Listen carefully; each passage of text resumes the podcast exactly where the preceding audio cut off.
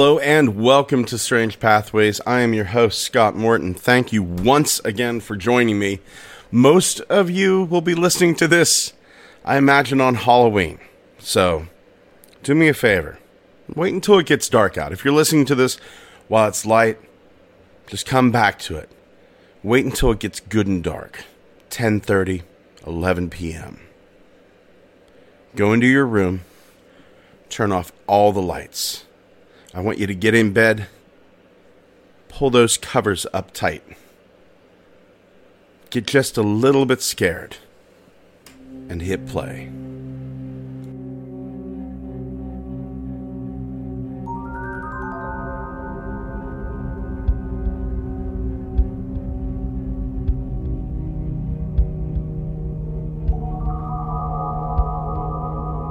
Our first tale comes to us from a well I go to quite often Lon Strickler's amazing phantomsandmonsters.com. These are the often repeated experiences of MC. And I, I, find that it's you have some people who have one and done. They see something once, a ghost, a UFO, Bigfoot, and that's it. They're done. And then you have others where that phenomena seems to follow them. In MC, the encounters definitely follow him. Now, MC, they live in Anadarko, Oklahoma, but they're originally from San Diego. These these encounters, they're going to go all the way back to 1976. Now, MC, the father, the mother of the family. All three of them moved from San Diego to Spring Valley. MC's mother worked nights as a nurse for Mercy Hospital, and she usually worked somewhere in the range of 10 p.m. until 8 a.m. And being that they only have a single car, well, rituals develop.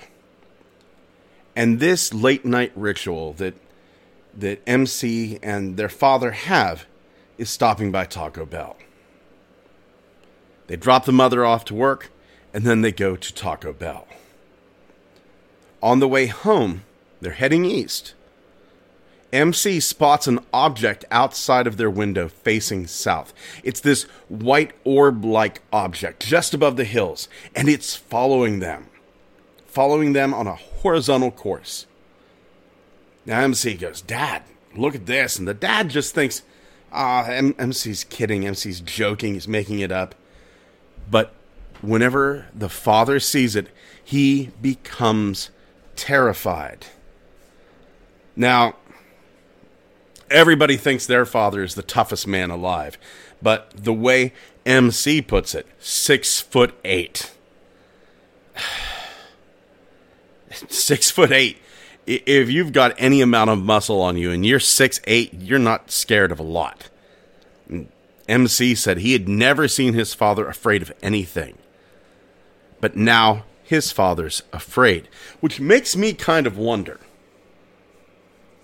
Did MC's father go through something that he didn't tell MC about? Because this stuff, it also seems to be generational uh, people who are abducted, their children will be abducted, and then their children will be abducted, right down on through genetic line. MC and their father, uh, they continue home, and they're just kind of keep the eye on the road, look over, there's the light.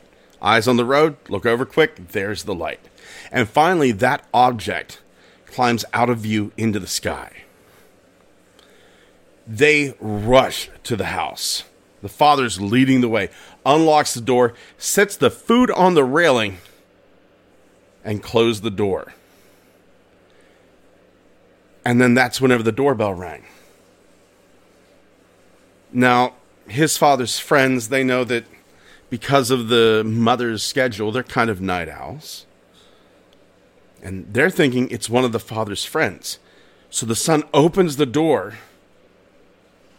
the father's going, No, don't open it. Please don't open it. Please. And that's whenever MC sees what he describes as a being. standing on their doorstep. The white, glowing craft is just over their street. MC can now see this is a disc shaped craft. And the being, the being has the head of a male lion, a black robe with stars, galaxies, and comets. And the objects, these stars, these comets, these galaxies, they're moving. The galaxies are swirling. The comets are shooting. The stars are twinkling. This being, the lion headed being, roars. MC and his father fall back on the floor, and everything goes black. MC's mother found them the next day in the hallway. They'd never come to pick her up. She's yelling at them. What are you doing? Why isn't MC at school? MC begins to explain, but MC's dad looks at him. Shut up. Be quiet. Now, here's the thing. I, I, I know things are different today because I see the way children te- teach their parents. Yes, I said that. Children will teach their parents. Parents try to be friends to their children nowadays instead of instead of you don't want to be their friend, you want to be their guide. You want to be their mentor, you want to be their teacher, right? And I'll tell you what, I'm a child of the 70s. I was born in 74. Don't disobey your father. So, MC doesn't say anything. MC does tell his mother later. He can't really keep it in. He tells his mother after school while his dad's at work.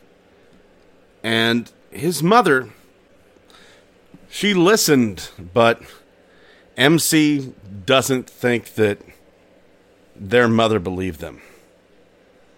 Flash forward 1985, MC's 15, and now they're living in El Reno, Oklahoma. MC and a bunch of their friends are leaving another friend's house. There's there's a lot of them. 15 to 18 guys. It's around 8 p.m. and they were going to go to Booker T. Washington's gym to play basketball. All of a sudden this object falls out of the sky from the south heading to the north, and it's making a buzzing no- noise. It's kind of like a helicopter, but louder. All of these guys, 15 to 18 guys, they look up and they see a large ball of light about 20 feet in diameter, and it smells. Right?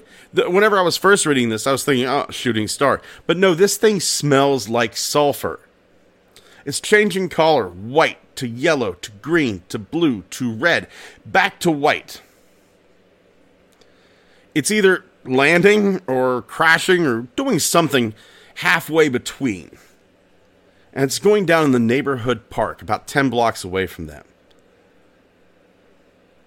Now, one of the guys looks at MC and goes, Let's go see what that is. MC's very into science. He's even got a nickname, the Professor. Cool nickname. But MC's scared. And he, no. No, let's not go. And oddly enough, that's all it takes. They just go back to playing basketball. Flash forward to 1991. MC is now in the Oklahoma National Guard. MC's a new father, and the first Iraq War is on. MC's waiting to get sent over. The new year is brought in with his child, his girlfriend, and they're staying at their mother's house. Now, it's between 1 and 1:30 a.m. MC's off. He's walking across the band field towards home when he sees an object in the northwest. It, it looks like a star. but it's got a tail streaming from it. And white objects are falling from it towards the ground. He's thinking, wait a minute. This is the Russians. Actually, Russians are a second thought. His first thought is, is that Jesus has returned. But his second thought, it's the Russians. Tinker Air Force Base is about 25 miles from El Reno. Surely it's the Russians. He's kind of indecisive. Should he go and warn his mother and his little brother? Or should he turn around, warn his girlfriend and his child? The object is coming closer and closer. Then beams of light shoot out of the front of it. Now he's convinced it's a plane. He's he's thinking that it's a 747 in the middle of a crash and he's feeling horrible for the people. But then the headlights start sweeping the ground. Okay? Maybe they're just looking for a place to ditch. But where does a 747 get searchlights? One beam of light shoots to the north, another to the south. They both come together on MC standing in the middle of the band field. And then, boom, they go out. The craft is right in front of him whenever his sight comes back from the bright lights. It's a disc shaped craft. The back end is blown off of it. Debris is falling off the back end toward the ground. But when it reaches the ground, that debris just evaporates. The UFO is trailing smoke. It's, it's got rows of windows on its side, and the lights inside the UFO are emergency red, and there are silhouettes of, of creatures running back and forth. One of them stops, looks down at MC. MC feels the need to make contact. He grabs this flashlight on his keychain, flashes it up a couple of times. No response. Waves his right arm. The being in the craft waves its arms back. MC, both arms. The being, both arms. There's a vehicle stopping on the street behind MC.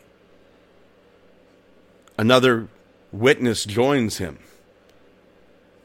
Both of them stood there looking at each other for what felt like hours. Another figure who was running past it stopped, looked down, and grabbed the other being who was like flailing its arms inside, mimicking what MC was doing. And they go to the undamaged part of the craft. Boom, boom, boom, boom, boom. Six balls of light shoot out. Boom! A seventh shoots towards the southwest, all changing colors white, yellow, green, blue, red, back to white. He runs home, wakes up his mother, tells her what he saw. He goes to a party, tells a friend what he saw. The friend goes, You're full of crap. You're drunk. So later on, he convinces his friend, let's co- come over to my house. We'll watch the news. That's whenever an anchor woman, he even remembers the anchor woman's name, Uzi Brown Washington, comes on the news and says, if you saw an object in the sky, it was. And then she's cut off. The friend is stunned. And and they stayed up till 5 in the morning waiting for her to come back on with news of of what was in the sky. And she never does.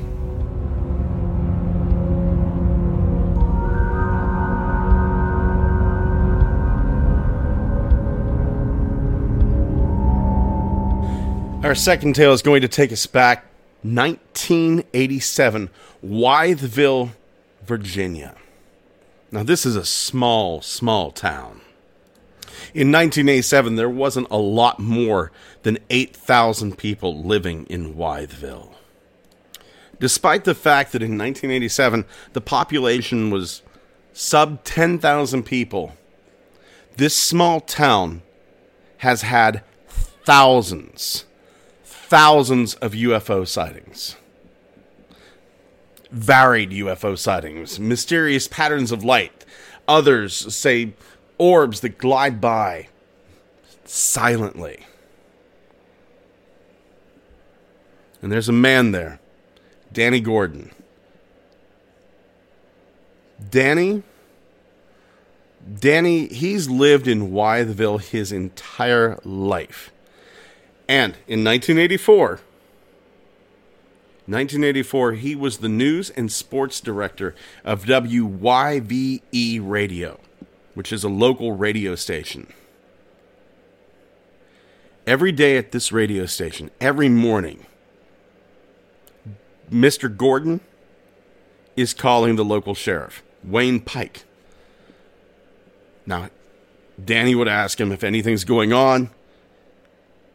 October 7th, 1987, he tells he tells Danny,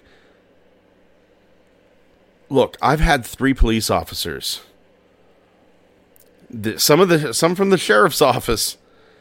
We were in Fort Chiswell, and they say they saw a UFO." Gordon says, "What?" Five police officers in Fort Chiswell, a town nearby, caught sight of a bright red and green craft in the night sky. A lot of these guys had previous military training. These are men that couldn't really be fooled easily. Gordon's a little taken. And he goes, okay, okay. I'll use that. A 60 second story ran that day. Gordon told WFXR News he was excited to share a different kind of news story.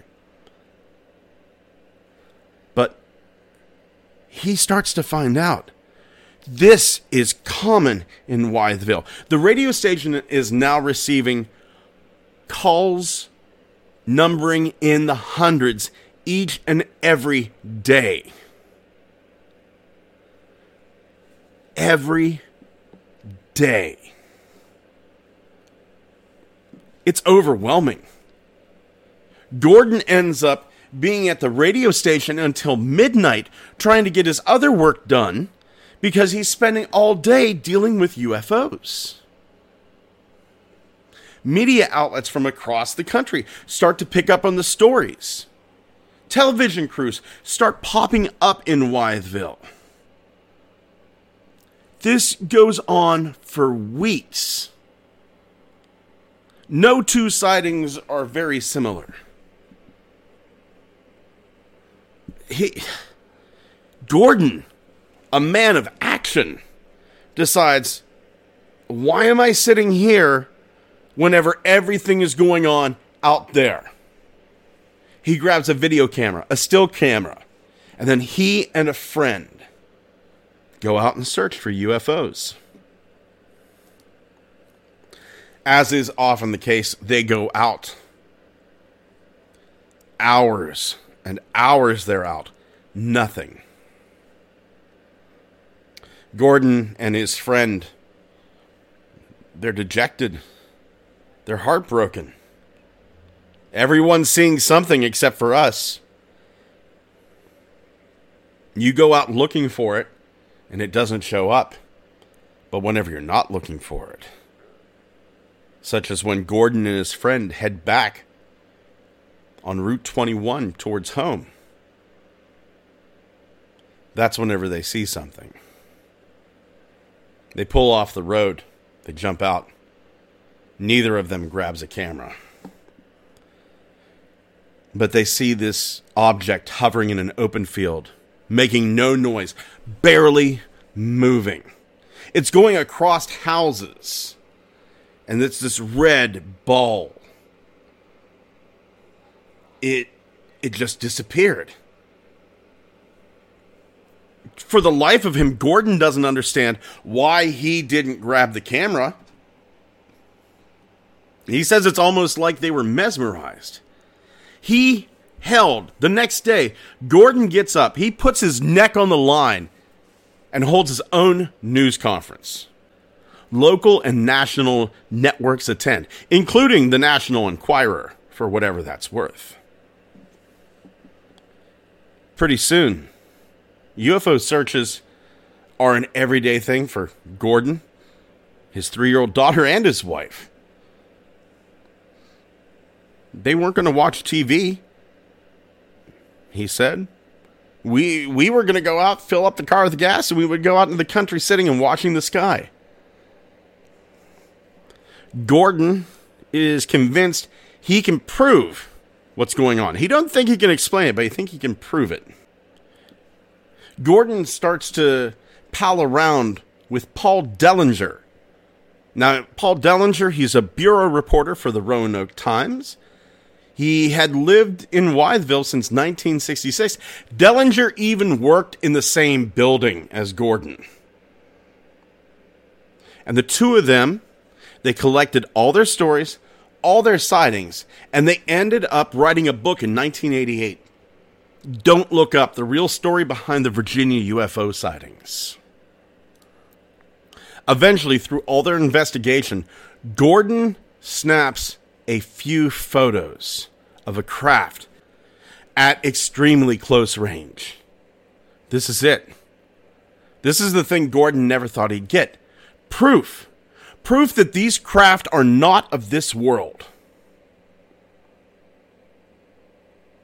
Gordon receives a phone call from a man who claims he's ex military. Yes. Is this Gordon? Yeah. Your research is going to cost you everything. You need to stop for your family's sake. Click. Gordon later is interviewed by two men in black suits. These two men, they claim to work for a magazine. The interview is odd.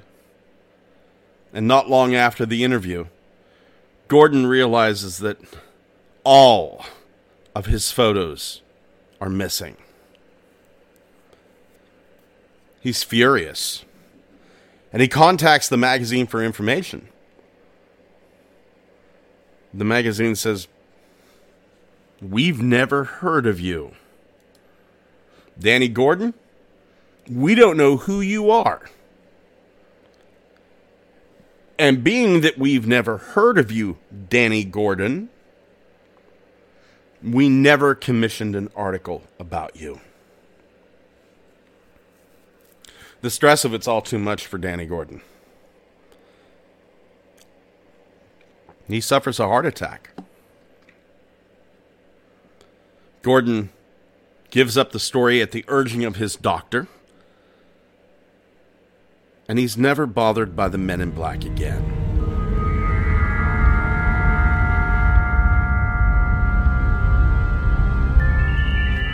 Our last tale is going to take us back to August 3rd, 2022. Not that long ago. Oxford, Connecticut. Oxford, just like Wytheville, it's a small, small town. Now, the witness is going to go unnamed. She's She's living on a 14 acre wooded property, and that wooded property is surrounded by more woods. The witness is driving down a driveway whenever she sees something move. It's it's only about four foot tall, and it's about as wide as her thigh.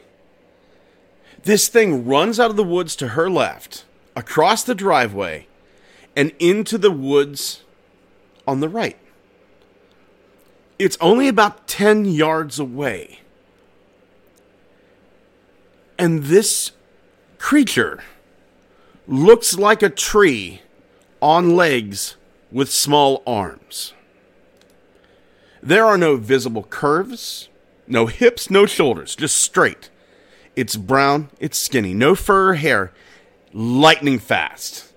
Doesn't even look like it's touching the ground. As this tree creature is running, it doesn't prance. It doesn't run like a human. Its legs are moving like it's pedaling a bicycle.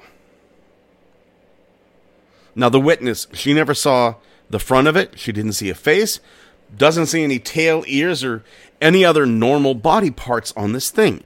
It's just a, tra- a tree pedaling a bicycle without the bicycle. That's pretty much it. It's it's astounding for sure, but it's a very very short encounter. But in recent weeks, I have come across more stories of trees moving by themselves. Well, I'm going to say more than I've ever had, but let's be honest here with each other. I'm coming across stories of trees moving. This is something I've not really heard of before outside of science fiction and fantasy. And not only am I coming across stories of trees moving, I'm coming across video of trees moving. Trees just moving. Photographs of of trees leaving a trail in the dirt behind them. Now, one of these videos, and I'm going to link these videos up to the Strange Pathways Facebook page. One of these videos, it's. I've actually seen this happen before in the woods where the ground is loose, the trees, the wind is blowing the trees, and it almost looks like the ground is breathing. I've seen that. That's that's perfectly normal phenomena. But whenever I see a tree move 30 feet to the right and then just stay there, not fall over, it's kind of astounding. So, my question is this going on the assumption that these are not fakes, what are we dealing with? Are we dealing with some natural phenomena that has rarely ever been seen? Some sort of phenomena that's maybe brand new. Right? It's take for example ball lightning. There has to be a first occurrence of ball lightning. There has to be a first earthquake. So is this uh, is what we're seeing the first signs of a new natural phenomena? It's kind of out there. Are we seeing trees develop mobility? Are we seeing a massive jump forward in evolution? Pretty out there itself. Are we seeing the effects of some underground creature moving the trees? Some massive, strong creature.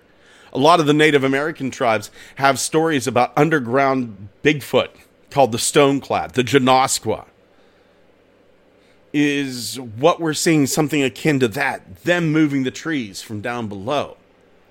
I mean to to grab a tree by the roots from under the ground and push it as if it were moving. I mean that's uh that's a strength. Like i i get it like bigfoot are strong but that's a strength i can't really comprehend. Are we seeing some sort of some sort of possession, a spirit possession. Are we seeing a creature that is so adept at camouflage that we don't even know it exists? A giant insect, like a walking stick. This is one, I'm really curious. I want you to wrap your heads around this one. Leave a comment down below in the YouTube video. Or send me an email at strangepathwaysmail at gmail.com. Let me know if you have a theory about these, please watch these videos that I'm going to link up on our Facebook page. Watch them and shoot me a theory of what you believe is going on. I'm curious. I'm very curious as to what you at home think.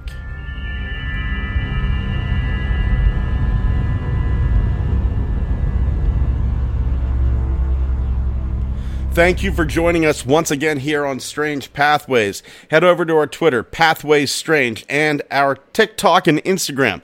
Both of those, Strange Pathways Podcast. Like I said before, we're going to have a few photos and videos linked up on the Strange Pathways Facebook. And feel free to email me at strangepathwaysmail at gmail.com. Be sure to go over to the YouTube, click like, hit subscribe, ring that notification bell, tell a friend, tell a coworker you know you've got that friend, that coworker that is just absolutely fascinated by the weird, the bizarre. Let them know. Let them know, hey, I found Strange Pathways. I think you're really going to like it. Send them the link. Thank you once again for joining us here this week on Strange Pathways. Take care of yourselves and each other.